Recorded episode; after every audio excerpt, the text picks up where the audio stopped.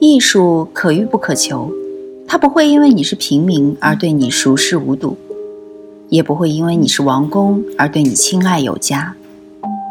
与同听艺术，带你感受艺术的奥秘和热情的世界。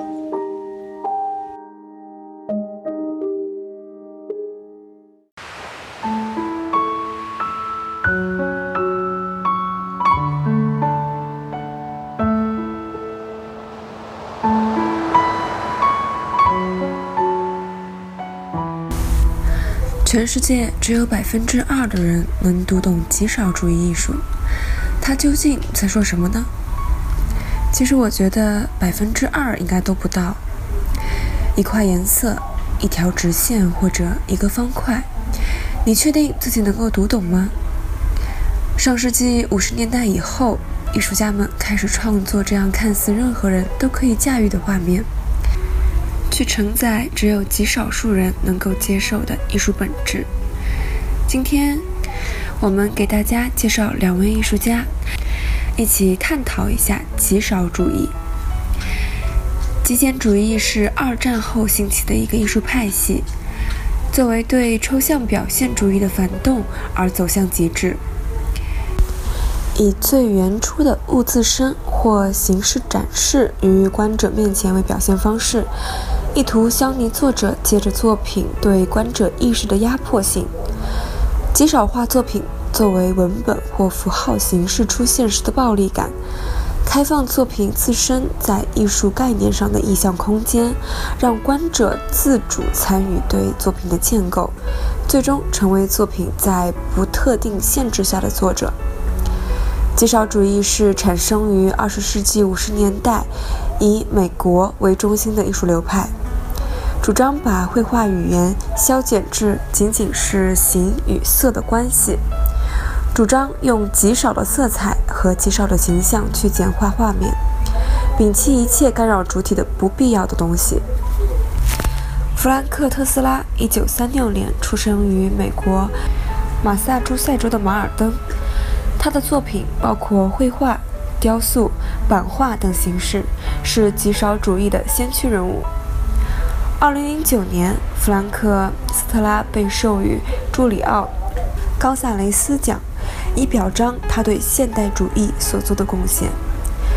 作为战后美国最重要的艺术家之一，弗兰克·斯特拉至今在纽约生活和工作。他还积极参与保护艺术家权利的运动。从二十世纪六十年代开始。弗兰克·斯特拉逐渐形成自己的极简抽象主义的风格，他也是第一批运用立体画布的画家之一。这种画布有别于传统的长方形、正方形或圆形画布。他朴素的几何画使其成为二十世纪六十年代极简抽象艺术运动的领导者。弗兰克·斯特拉就读于。普林斯顿大学时主修的是历史。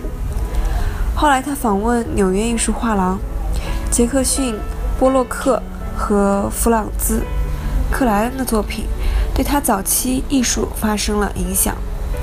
1958年毕业后，他搬到纽约，开设了自己的艺术工作室。他的第一幅画是黑白条纹的对图案。在转年展出时引起了极大的争议。弗兰克·特斯拉有一句名言：“你看，你看什么？”这句话后来也成为极少主义信条的一种解释。克莱门特·格林伯格是二十世纪下半叶美国最重要的艺术批评家，也是该时期整个西方最重要的艺术批评家之一，被誉为美国。抽象表现主义的主要发言人，他的评论后来成了现代主义和后现代主义的分水岭。格林伯格对整个六十年代初以来的新艺术都保持着不屑的态度，除了在一些演讲或研讨会上会谈到他们外，到六十年代中期，格林伯格几乎所有的评论都将波普艺术、极少艺术等排斥在外。按照格林伯格的现代主义理论，这些所谓的新艺术，除了追求新奇与震惊以外，它们本质上是非艺术，是不值得进行学术讨论的。但是格林伯格万万没有想到，这种新奇的艺术形式竟能对之后的艺术方向产生了如此巨大的冲击，几乎改变了六十年代后期美国当代艺术的发展轨迹。后来，格林伯格开始意识到，如果承认极少主义的价值，也就是等于肯定了他们颠覆自己现代主义理论的合理性。一九六七年三月，格林伯格为美国六十年代的雕塑展撰写评论文章，《雕塑的近况》，或许是表明自己对极少主义所持批判态度的最佳时机。在文章中，他特别指出。对于当下艺术的发展而言，真正的伤害来自于艺术家对新奇的疯狂追逐。而极少主义之所以不是一种好的艺术，就因为它是片面追求新奇的艺术。在这里，格林伯格的本意并不是要否定艺术中的新奇，因为按照他的现代主义理论，随着自我批判的发展，艺术创作自然会走向新的阶段。从这个角度讲，对新的崇拜也应该是现代主义的本质属性。毕竟，艺术家唯有追求创新，强调自身作品的原创性，才能推动艺术向前发展。但这样的艺术到底是不是所谓好或不好的，在此不去做任何结论。格林伯格的角度可以作为一种参考。而实际上，这种当时兴起的艺术形式，的确打破了当时美国艺术的僵局，并且新一代艺术家早已将其奉为了一种优势而非缺点。唐纳德·贾德，1928年出生于美国密苏里州，从1962年开始，他开始制作几何型抽象雕塑。作品多采用非天然材料，如铝合金、不锈钢、有机玻璃等，并以装置在墙壁上的矩形盒子的形式呈现。他强调作品的整体性，钟情于工艺精良的作品外观。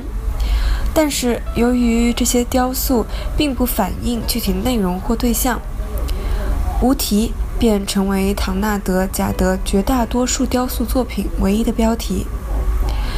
他的作品既不同于张扬的抽象表现主义，也远离平易近人的波普艺术，以理性、冷漠和克制的姿态强调着自身的纯粹。作品中形状和尺寸完全相同的扁方形箱体，从上到下保持着同等间距，垂直固定在墙壁上，这是他标志性的构图方式。尽管如此，每件作品仍然保持着各自的特点。他为单调的作品营造出各具特色的视觉效果，以唤起观者丰富的感受和认知。从材料上看，极少主义艺术家多采用非天然或工业材料创作作品。他们认为，木材、石材和青铜等材料都暗示着人的存在。而木纹和大理石纹的自然痕迹标志着内在的生命。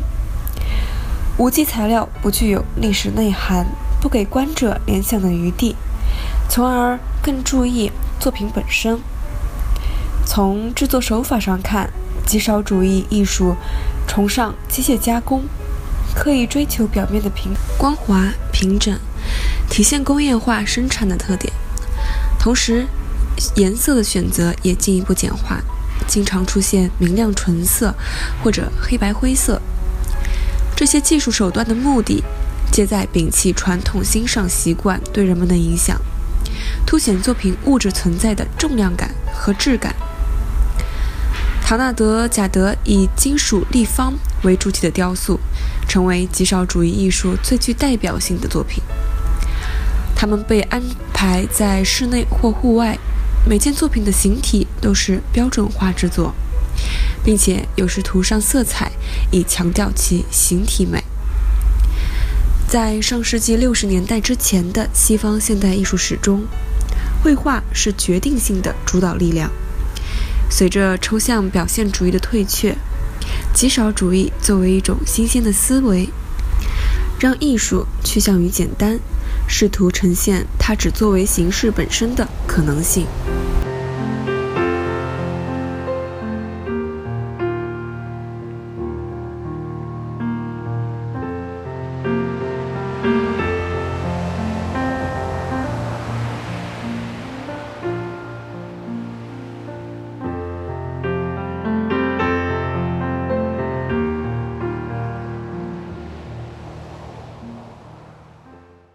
我是与同听艺术的主播舒舒，把你愿意分享的关于艺术的文章发给我们，我们会分享给更多的人。